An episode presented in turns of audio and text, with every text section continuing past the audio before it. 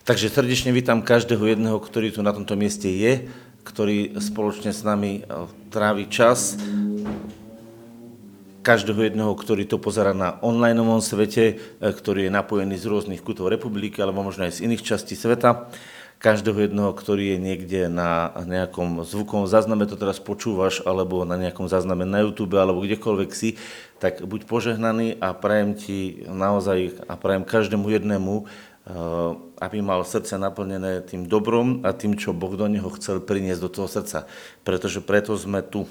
A viete, že dávam také otázočky a mám to rád, keď ich môžem dať, tak vám aj dneska dám nejakú otázočku.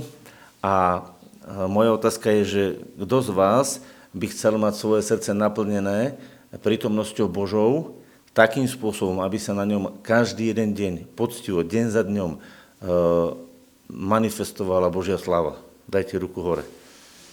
A myslím si, že sme sa všetci zhodli. Viete, je to taká otázka, ktorú povie, taká ponuka sa neodmieta, ale taká ponuka aj niečo stojí. A musím povedať, že takúto ponuku, ktorú som teraz povedal, musel niekto veľmi, veľmi silno zaplatiť. Ivonka už to pred chvíľočkou spomínala. A vlastne tá, takáto ponuka sa vždycky spájala s materiálnym svetom, a bola aj nákladná. Povieme si, e, ako sa to udialo. Niekoho z vás napadne asi ako, ale ja začnem ešte skôr, ako budeme rozprávať o, o obeti pána Ježiša, začnem v Starom zákone. V Starom zákone, keď chceli mať prítomnosť Božu vo svojom strede, čo museli urobiť? Povedzte mi. Čo museli spraviť? V Starej zmluve. No a iba obetovať, hej? To chytili kameň, kde si buchli nejakú ovcu, tam ju zarezali a bola obeť. Hej? Tak to robili v Starom zákone? No, takže chytili strede pušti, hodili oltár, buchli obeť, dali na, na oltár. Tak to bolo? Teraz to je, že prvé... Nehovorím, že hovoríte zle, každý hovoríte čiastku. Dobre, ty hovoríš, že zobrali prvorodené, povedzte ďalší. Skúste. Veď čo sa dialo v Starom zmluve? Čo bolo také význačné, kde sa zjavovala prítomnosť Božia? Povedzte mi, kde... No hurá, hurá, kto to povedal? No dobre, sláva Bohu. Chrám to bol, áno. Prosím? Ja som ti nepovedal, že nie si v duchu, len som povedal, že nauč sa byť poriadku, poriadku milovná a dodržuj to, aby to bolo v kontinuálnosti zhromaždenia. To znamená, že my chceme jednu vec povedať, že keď... si zoberete starú zmluvu, tak v tej starej zmluve, keď bol Mojžiš na vrchu, tak dostal na tom vrchu videnie chrámu, videnie miesta, ktoré museli postaviť, kde tí ľudia chodili a kde sa tá Božia pritom rozmanifestovala. Potom neskôr, po všetkých tých peripetiách, ktoré vlastne zapričinili, že ten, ten chrám bol nejakým spôsobom vystavený na novo, tak bol postavený Šalamúnov chrám. A všimnite si, keď si zoberete starozmluvnú obraz chrámu, toho, najskôr toho stánku a potom toho kamenného chrámu, lebo ten stánok bol prenosný, putovný. Rozdiel medzi tým chrámom kamenným a tým stánkom bol v tom, že stánok zmluvy bol putovný, on chodil s nimi po pušti a cez deň nad ním bol oblakový stĺp a cez noc bol vlastne oheň a bola tam vlastne ohnivá taká, taký, taký ohnivý stĺp. Cez deň ich to chránilo pred veľkou palavou žiare pušte a cez noc ich to trošku osvecovalo. Mali tam vlastne takú, prepáčte, že to poviem, to sa asi nehodí, ale také, dobre, nazvem to slušne, také osvetlenie nočné, dobre? Mali, mali zaujímavé osvetlenie a mali ho tam permanentne. A dovie, aké bolo vysoké. Nikto to nevie, aké to popísať, aké to bolo vysoké, ale bolo to, bol to ohnivý stĺp. To znamená, mali nádherné osvetlenie. A určite sa im dalo celkom dobre pri tom existovať. No a potom, keď sa postavil Šalamúnov chrám, tak vlastne do toho chrámu e, vstúpili ľudia a keď tam zostúpil Boh, tak vlastne oni ani nemohli veľmi nejako sa pohybovať, lebo tam bola taká sláva. A takisto a potom, keď čítame o nebeskom chráme poslednom, tak je napísané, že sláva Božia tam prebývala. Takže, ak chceme... aby prebývala v živote človeka Božia sláva, potrebujete mať nielen obeť, ale potrebujete mať aj chrám. Bez chrámu, bez chrámu sa sláva Božia nikdy nezjavovala. Všimli ste si to niekto? Komu to došlo teraz vlastne, čo som povedal, že bez chrámu sa nikdy sláva Božia nemanifestovala? Ľudia sa stretli s Bohom, ale bez chrámu sa manifestovanie slávy Božej nedalo urobiť v takom rozsahu, ako by bolo možné. A teraz, no poviete, no tak ako to teda je?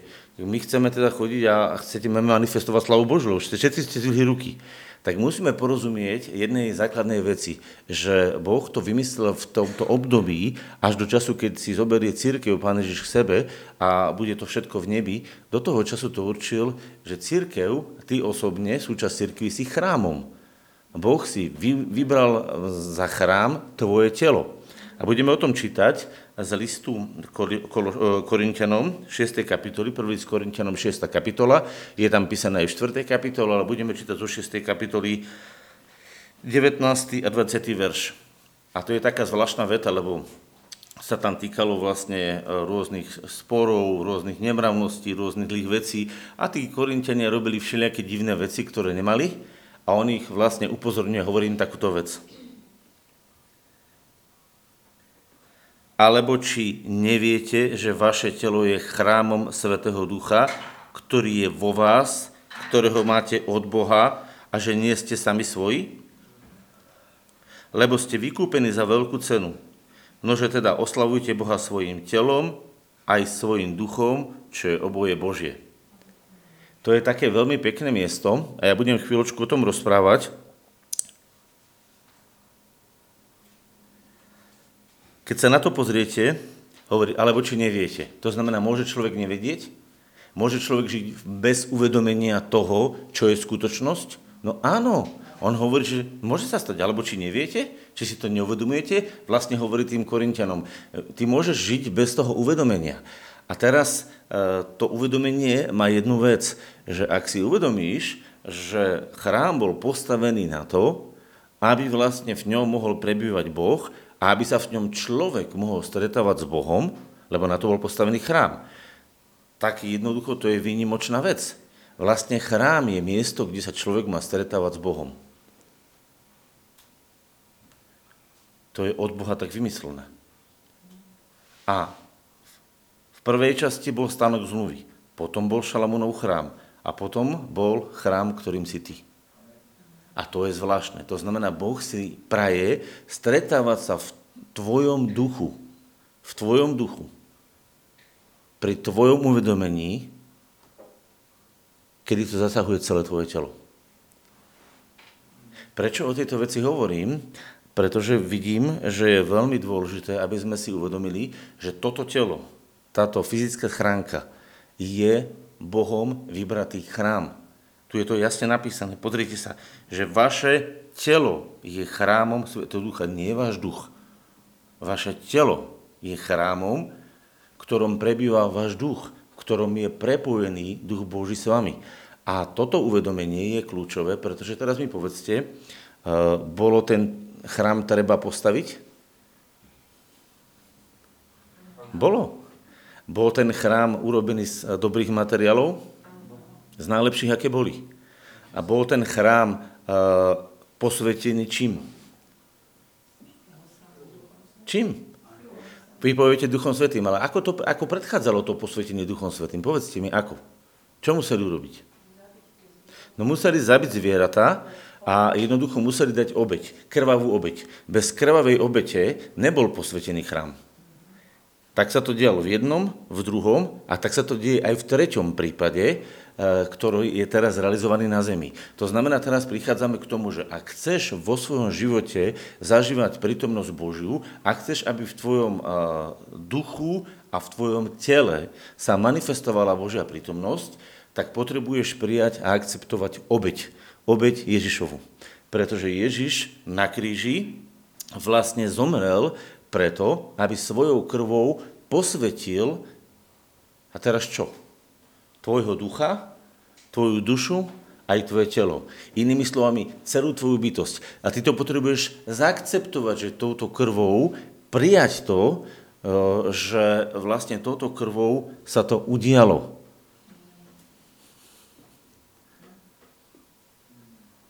Niekto povie, no však to je taká jednoduchá vec, ale otázka je toho, či tú jednoduchú vec aj vidíš a či ju vidíš do dôsledkov, čo to znamená. Čo to znamená do dôsledkov? E, to znamená, a teraz rozmýšľaj. Viete, lebo my keď povieme, a často sa hovorí, že keď sa pozrieš na Ježiša, tak on e, ťa umí od tvojich hriechov. Ale to nebolo všetko. To nebolo všetko, čo sa tam dialo. Tá, e, pochopte, tá krvavá obeť, ktorá sa vydiala na tom oltári, ono dokonca v Biblii je napísané, že bolo viacero druhov obetí. Bolo, v starom zákone bolo niekoľko druhov obetí. Nechcem teraz to rozoberať, to len chcem poukázať jednu vec, že tie obete, keďže boli rozmanité, mali ukázať na rozmanitosť života, ktorú Boh zasahuje. A to je vlastne môj a tvoj život. To znamená, ak ja príjmem, že moje telo je chrám, tak teraz ja vám položím otázku. Čo sa dneska v náboženstve učí? Čo sa učí v náboženstve?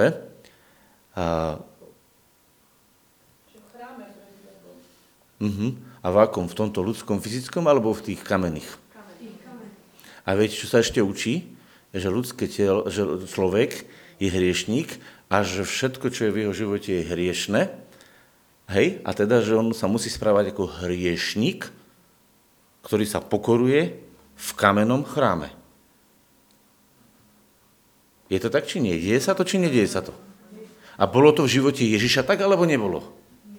Všimnite si, Ježiš, ktorý bol, akceptoval chrám, ktorý bol vtedy postavený. On dokonca ho považoval za dom Boží. Ale on vedel, že on je vyšší chrám ako ten zemský, pretože keď prišla situácia a pýtali sa, aké znamenie nám Ježiš ukážem, povedal, zborte tento chrám a ja ho za tri dní postavím. To znamená, on im v tej chvíli povedal duchovnú reč a oni to náboženskí ľudia nevedeli pochopiť, lebo oni sa pozreli, štyridsaťšesť rokov sme budovali tento chrám a ty ho za tri dní rozbiješ a za tri dní ho postavíš? A on im hovoril o chráme svojho tela. To znamená, tu máte svedectvo, dôkaz, kedy Ježiš sám považoval seba za Boží chrám, ktorý bol nadradený. Nadradený všetkému, čo existovalo. To znamená, jeho videnie seba ako chrámu bolo jeho videnie, ktoré on používal pre život tu na zemi. Prečo to je také dôležité? Prečo takáto otázka, že na čo ja vôbec rozprávam o chráme? Pretože chrám mal jednu vec. On musel byť čistý, čistý, to znamená posvetený krvou.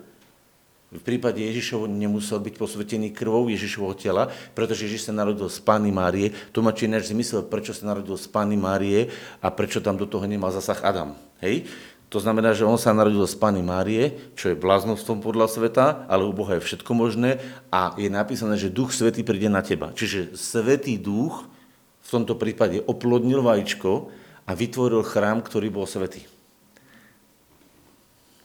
A v tomto chráme od počiatku prebýval Duch Boží. A preto v Ježišovom tele od počiatku prebýval Duch Boží a potom, keď sa dal pokrstiť, tak vlastne ponoril sa do vody a bol vynorený, tak je napísané, že Duch Svätý vo fyzickej podobe ešte na neho zostúpil, čiže sa to manifestovalo, potom prišiel preskúšaním na púšti a potom bol uvedený do tej jeho verejnej služby. To znamená, malo to nejaký poriadok, malo to nejaký zmysel v tom živote Pánovom. Ale čo je podstatné, že v jeho tele sa manifestovala Božia prítomnosť od počiatku až do konca. A keďže v našich telách nastala situácia v našom živote, že do nášho života vstúpil cez zvod a cez okolnosti, ktoré prichádzali hriech, tak naša duša e, urobila jeden, dva, tri, päť, päťdesiat hriechov. A tie hriechy sa diali cez toto naše fyzické telo. Neboli mimo nášho tela, lebo keď si sa nahneval, alebo si urobil nejakú vec, tak si sa nahneval a bolo to v tele. Možno si kričal, možno si niekoho udrel. Keď si niečo ukradol, alebo si bol nemravný, alebo si urobil akúkoľvek vec, dialo sa to cez toho tele. To znamená, to, ten hriešne veci sa manifestovali v tele. Nešli mimo tela. aj tvoje uvedomenie, tvoje myšlienky, ktoré máš, ti prebiehajú v mozgu. A keby napojili prístroj, ktorý dokáže merať elektrické vzruchy v tvojom mozgu, tak tvoje premyšľanie by sa dalo tými elektrickými vzruchmi zaznamenať. Dokážete zaznamenať strach, dokážete zaznamenať rôzne veci. Takto totiž to je. Naše fyzické telo je prepojené s tým duchovným svetom cez našu dušu. A takto to Boh vytvoril. A teraz je dôležité vedieť v tomto videní, že čo je vlastne v Biblii nazývané telom hriechu alebo telesnosťou. No to je presne vlastne tvoja osoba, ktorá je prepojená s hriechom, a je vlastne ten hriech manifestovaný v tele. Toto je hriešné telo, o ktorom sa Biblii píše. Čiže nie táto materiálna zložka je hriech, ale to prepojenie tvoje s hriechom, ktoré si vykonal v tele. To je, že to je hriech v tele. To znamená, v tele si vykonal hriechy. Nevykonal si ich mimo tela. Vykonal si ich v tele. To znamená, aj keď niekto robí okultné hriechy, duchovné hriechy, lebo sa prepája s cudzými duchmi, s nejakými okultnými duchmi, čarodinickými, aj vtedy sa to deje v duchu, ale zasahuje to telo. Kto si uvedomuje, že manifestácia nepriateľa sa manifestuje v tomto materiálnom svete cez telo? Vyvíjajte ruku. Vidíte to? A teraz poviete, a kvôli čomu teda ja rozprávam a rozoberám tak, že kde sa manifestuje nepriateľ? No prečo sa tam manifestuje nepriateľ? Pretože ukradol tento chrám. On ho vlastne zneužil, pretože mu to dovolil Adam a Eva. Adam a Eva tým, že sa s ním dali do rozhovoru, tým, že sa mu otvorili, tak vlastne oni sa otvorili, aby vstúpil do ich života dobré aj zlé. Dobré, to čo vytvoril Boh, lebo oni berú tie veci. Dali im raj, dali im oblohu, dali im zvieratka okolo seba, dali im rastlinky. Berú ľudia dobre od Boha? Berú.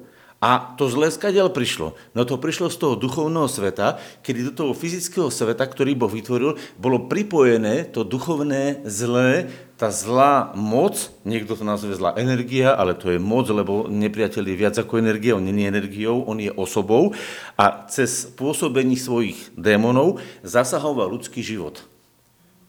A toto je stav, v ktorom vznikali hriechy, v ktorom vznikali choroby, v ktorom vznikali poviazanosti, v ktorom vznikla vlastne deštrukcia toho chrámu.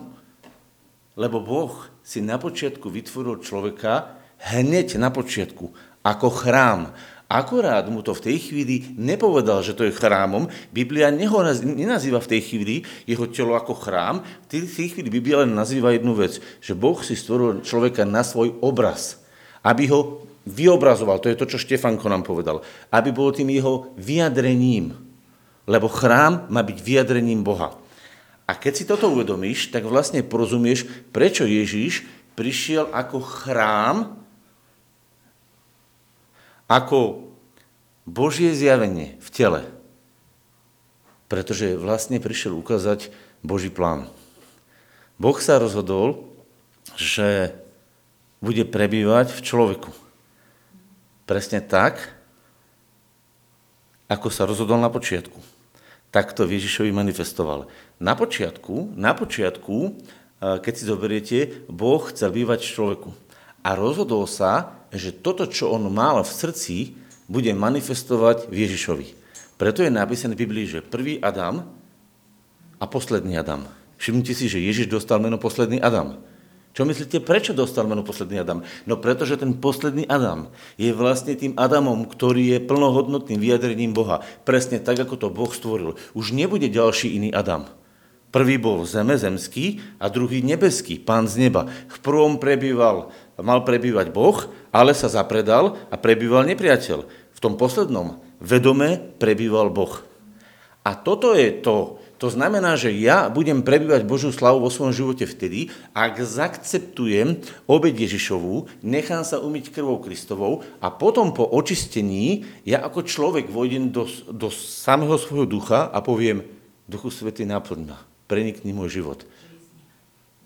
A tu je v tejto chvíli to otvorenie sa Duchu Svätému kľúčové na to, aby zostúpila Božia prítomnosť.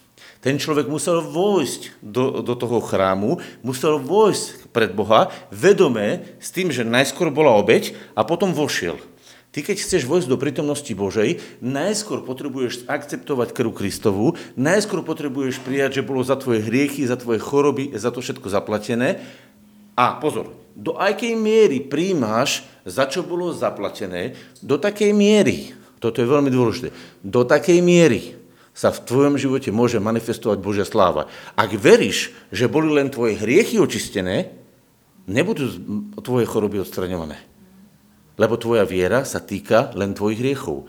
Ak veríš, že Ježišova obeť je aj za tvoje telo, tak sa bude Božia sláva manifestovať v tvojom tele.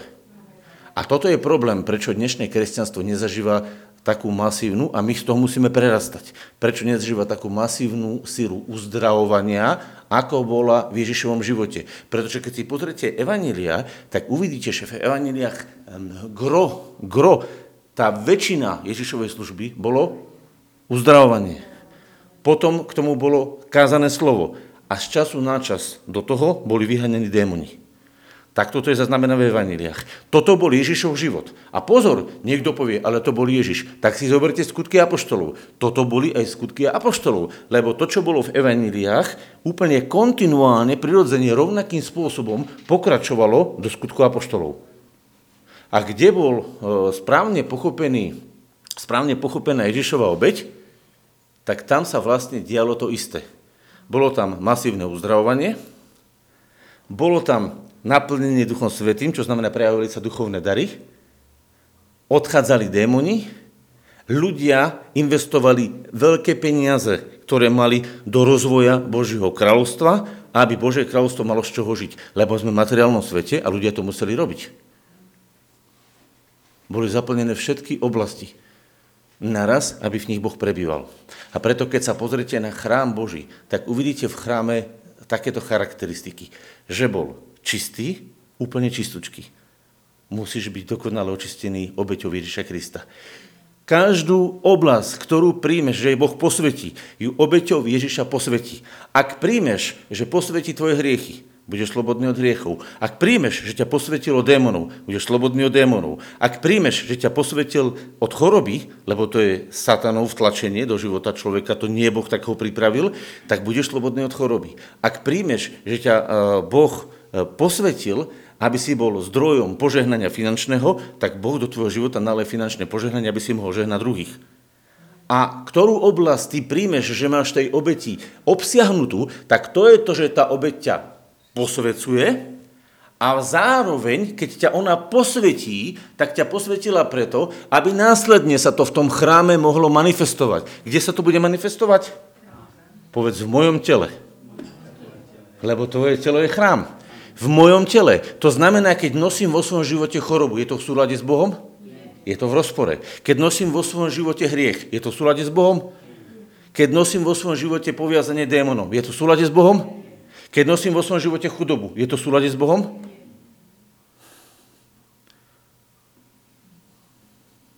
A čo vymyslelo náboženstvo? Čo vymyslelo náboženstvo? Že choroba je Boží dar. Že chudoba je Boží dar. Že uh, môžete si rozprávať veľa vecí. Je Boží dar. A ja vám hovorím, že ten, tá zrada je v tom, že my sme od detstva boli vychovaní v nejakom náboženskom systéme, ktorý nás naučil nepriateľové veci príjmať ako Boží dar. A preto sa Božie veci nemôžu manifestovať v našom tele. Pretože v nás to je zakodované, zakorenené, zasadené z náboženstva, nie z Ježiša. Ježiš to tak neučil. Všimnite si, čo učili Ježiš, je v evanjeliách. A čo učili apoštolovia, je v skutkoch a neskôr v listoch. A keď čítate evanjelia, skutky a doplníte ich listami, tak dostanete obraz Ježiša, ktorý očistí od hriechov, uzdravuje, oslobodzuje a mení rozbitý, zlikvidovaný život na život požehnania a bohatstva. Ale nie takého, že jazdí v siedmich Mercedesoch. Nemám nič proti Mercedesu, ja mám firemný. Ale, ale, ale rozumiete, to nejde o to, aby si mal materiálny blahobyt To ide o to, aby si bol požehnaný a bolo na tebe to požehnanie vidno, aby si mal čo komu druhému udielať. Pretože tí ľudia musia vidieť, že je požehnaná úroveň ducha, duše aj tela. Inými slovami, celý tvoj chrám. A teraz poviete, no to si ako na to prišiel? No pozrite sa. Alebo či neviete, že vaše telo je chrámom Svätého Ducha, ktorý je vo vás, ktorého máte od Boha a že nie ste sami svoji? Komu patrí tvoje telo? Tebe. A keď si sa dal Bohu, tak aj, ty, že si sa dal Bohu, tak aj so svojím telom. Takže patrí aj tvoje telo Bohu. Lebo ste vykúpení za veľkú cenu. A tu by som chcel teraz zdôrazniť, to, čo som teraz vysvetloval, bolo vlastne vysvetľovanie toho veršika. Lebo ste vykúpení za veľkú cenu. Prosím vás, tá cena krvi baránkovej, tá cena jeho života, to nebola len cena hriechov. To bola cena za všetky oblasti, ktoré boli poškvrnené nepriateľom. Každá vec, ktorá ťa v živote likviduje a ktorá je zasiahnutá nepriateľom, má byť obeťou veľkej ceny. Vyčistená, oslobodená, uzdravená, obnovená, aby ju potom naplnil Boh, aby v tebe mohol manifestovať svoju slávu. A teraz poviete, tak čo? Je naozaj uzdravenie manifestáciou Božej slávy? No je. Viete, kde je napísané o tom jednoznačne? Keď bol ten slepý a on sa slepý narodil, tak Ježiš povedal, toto je vlastne na to, aby bola, aby, aby bola Božia sláva, aby Božie skutky boli na ňom zjavené. Sláva Božia bola uzdraviť, nedať chorobu. Sláva Božia bola nakrmiť, neurobiť človeka hladným. Sláva Božia bola človeka odiať, utišiť búrku a v pokoji ho doprevadiť tam, kam má ísť. Sláva Božia sa manifestovala rôznymi spôsobmi v živote človeka. Ale vždy, keď sa manifestovala, tak sa manifestovala, hovoríme teraz o živote novozmluvnom, cez Ježišov chrám, cez Ježišovú prítomnosť, cez to, že tam Ježiš bol. A keďže Ježiš vystúpil do neba a teraz je v nebesiach, tak není možné, ne, lebo takto je, on sa musí vrátiť. On sa naozaj raz vráti, on povedal, sa vrátim. A keďže on tam je a nevrátil sa, tak, aby mohol byť fungovanie chrámu, tak musel chrám vytvoriť Duch Svätý z teba, zo mňa, lebo iný chrám na tomto svete nie je. Momentálne iný chrám nie je. Ešte majú Židia svoj, ktorý, ktorý raz sa premení a má to nejaké prorocké významy, ale ten fyzicky živý chodiaci chrám si ty. Povedz, som chrámom Božím. A čo je mojím chrámom? Moje telo. Je moje telo sveté? Je moje telo posvetené? A všetko, čo ho znesvecuje, vyhoď z neho. Všetko, čo tvoje telo znesvecuje. Vyhoď z neho. Toto je odpoveď, ktorá je tu napísaná. To sa týkalo toho kontextu. Začína to všetko smiem. Počúvajte, začína toho. Všetko smiem, ale nie všetko prospieva. Všetko smiem, ale ja nebudem ničím ovládaný. To znamená, že tvoja úloha je povedať, v tomto mojom tele sa bude manifestovať Božia prítomnosť, pretože obeť Ježišova ma posvetila, aby sa tá prítomnosť mohla manifestovať. A toto ja budem mať ako svoj životný program. A toto je môj štandard. To nie je, že to niekto jeden zo sto bude mať. To je štandard pre každého jedného kresťana. Pod to nesmieš ísť, lebo ak ideš pod to, ideš pod Boží štandard. Povedz, pôjdem podľa Božieho štandardu. Plnosť Ducha Svätého bude prebývať v tomto chráme a bude manifestovať Božiu slávu. Lebo taká je vôľa Božia. A teraz si zober dôsledky, že kde nájdeš inšpiráciu, čo teda treba všetko robiť? No v evaníliách. Pretože tam nájdeš, ako Ježiš žil. A druhú inšpiráciu nádhernú nájdeš v skutkoch apostoloch. Lebo tam nájdeš, čo robilo jeho telo. Fyzicky tam uvidíš. A tretiu inšpiráciu nájdeš do vysvetlenie toho, čo sa v tých skutkoch dialo cez tie listy, ktoré sa písali, lebo oni sa písali počas toho, čo sa to telo budovalo. A všetko, čo je na to vymyslené, všetko, čo je na to vymyslené, len malo jeden cieľ. Na to, čo je vymyslené. Zdegradovať telo Kristovo do kamenej budovy, kde budú chodiť hriešnici a hovoriť beda, beda, som biedný. Chápete, čo sa udialo? Boží štandard sa zdegradoval, sa zdegradoval, ponížil Na to, že ľudia chodia a hovoria, biedný som je hriešník a nejaký svätý z času na čas príde a ten bude niečo robiť, lebo ja som biedný, chudobný, slabý, nemožný, neschopný, nemojúci, chorý, ach, hen taký chudobný. Rozumiete, čo urobilo? A potom takýto utrasený, vytrasený, prídem do chrámu a tam čakám, že v tom chráme na mňa niečo zostupí. Počúvaj dobre, čo ti dneska Boh chce povedať. Ty si tým chrámom, ktorý máš prísť a kde prídeš ty, má sa manifestovať Božia sláva a má tých ľudí utrasených, ubitých, zdeptaných zasiahnuť tak, aby ich zdvihla, ukázala im, že môžu byť očistení a ukázala, že môžu mať nový život a ani, oni to cez teba musia zažiť. A ak to oni cez teba zažiť, v tebe sa to musí manifestovať. A keďže oni nevedia duchovne vnímať, lebo nie sú úplne duchovne otvorení. Možno, že tam tí ezoterici alebo nejakého okultného sveta to lepšie dokážu vnímať. Ale tí ľudia ťa vnímajú cez čo? Cez čo ťa vnímajú ľudia okolo teba? No cez telo. Ľudia, keď prídem, tak mu podám ruku, objmem ho, usmejem sa na ňo, potom začnem hovoriť, čiže moja duša sa prejavuje v mojom tele. Aj teraz hovorím, vidíte? Tak tí ľudia vnímajú duševno telesný kontakt so mňou a tá sláva sa musí manifestovať cez môjho ducha, prejavujúca sa v mojej duši a v mojom tele. A viete, kde je o tom dôkaz? Zase niekto povie, to asi si už prehnal. Tak prečo, keď apoštol Pavol chodil, zobrali z jeho tela znojníky, to znamená to, čo si poutieral spotenú tvár a chodili a vkladali tie znojníky na nemocných ľudí a oni sa uzdravovali. Kvôli čomu to bolo? Pretože to bol ich štandard. Oni to vedeli. Len satanovi sa to podarilo zakryť a urobiť z nás nemožných, neschopných, na nič hodných. A dneska sa v tom ľudia ľubujú, pretože keď si oni hovoria, akí sú oni biední, viete o tom, že oni sa v tým chvália? To ste ešte nevideli, ale to je chvála tých ľudí. Lebo dneska sa vám niekto postavil, povie, aký on bol hriešný, aké to bolo strašné. A do toho poviem, že kontrakt za alko sa pána do mňa miloval. Ľudia moji, hriechom sa netreba chváliť. Hriech treba odsudzovať vždy. Niekto povie, počkajte, kto sa chváli hriechom? Počúvajte, keď niekto príde a bude rozprávať o svojich hriechoch, o tom, aký bol hriešný, aké to je všetko. O kom rozpráva? O kom? Ešte raz povedzte, o čom hovorí. Dobre, hovoríte o tom dôsledku, ale o kom hovorí? O sebe. Ak bude tri štvrte mojho kázania o mne, koľko mi ostane na Ježiša?